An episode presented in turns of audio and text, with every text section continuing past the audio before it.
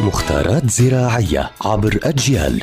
نتعرف في كل حلقة على سر من أسرار عالم الزراعة وفلاحة الأرض مع المهندس الزراعي مجدي عبد الله أهلا بكل متابعين ومتابعات أجيال عبر منصاتها الاجتماعية المختلفة.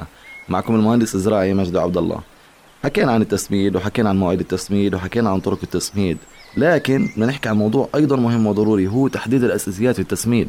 بمعنى يا إخوان يعني الجوز ما بتسمد زي اللوز ما بتسمد زي الحمضيات ما بتسمد زي الأسكدينيا ما بتسمد زي التين وهكذا. ففي أساسيات أنا تعطيني indication تعطيني دلالة إنه أنا إيش؟ أسمد هاي الأشجار. اولا بنختبر التربة. يعني بنختبر التربه بناخذ عينة من التربه ممكن نفحصها بمختبر نتأكد شو العناصر الضرورية لهي التربه ونزودها بهاي العناصر. هي أول شغلة. ثانيا طبعا بيظهر معامل قلوية التربة وأنواع العناصر المتوافرة بالتربة يعني عندما تكون مثلا من ستة ونص إلى ستة إذا تحتاج التربة في هذا النطاق إلى سماد. تمام؟ وأيضا نضع عمر الأشجار في اعتبارك. يعني الشجره الصغيرة ما بتسمى زي الشجره الكبيرة. بمعنى مثلا خلينا نفرض شجرة حمضيات عندنا. ليمون برتقال بومري إلى آخره.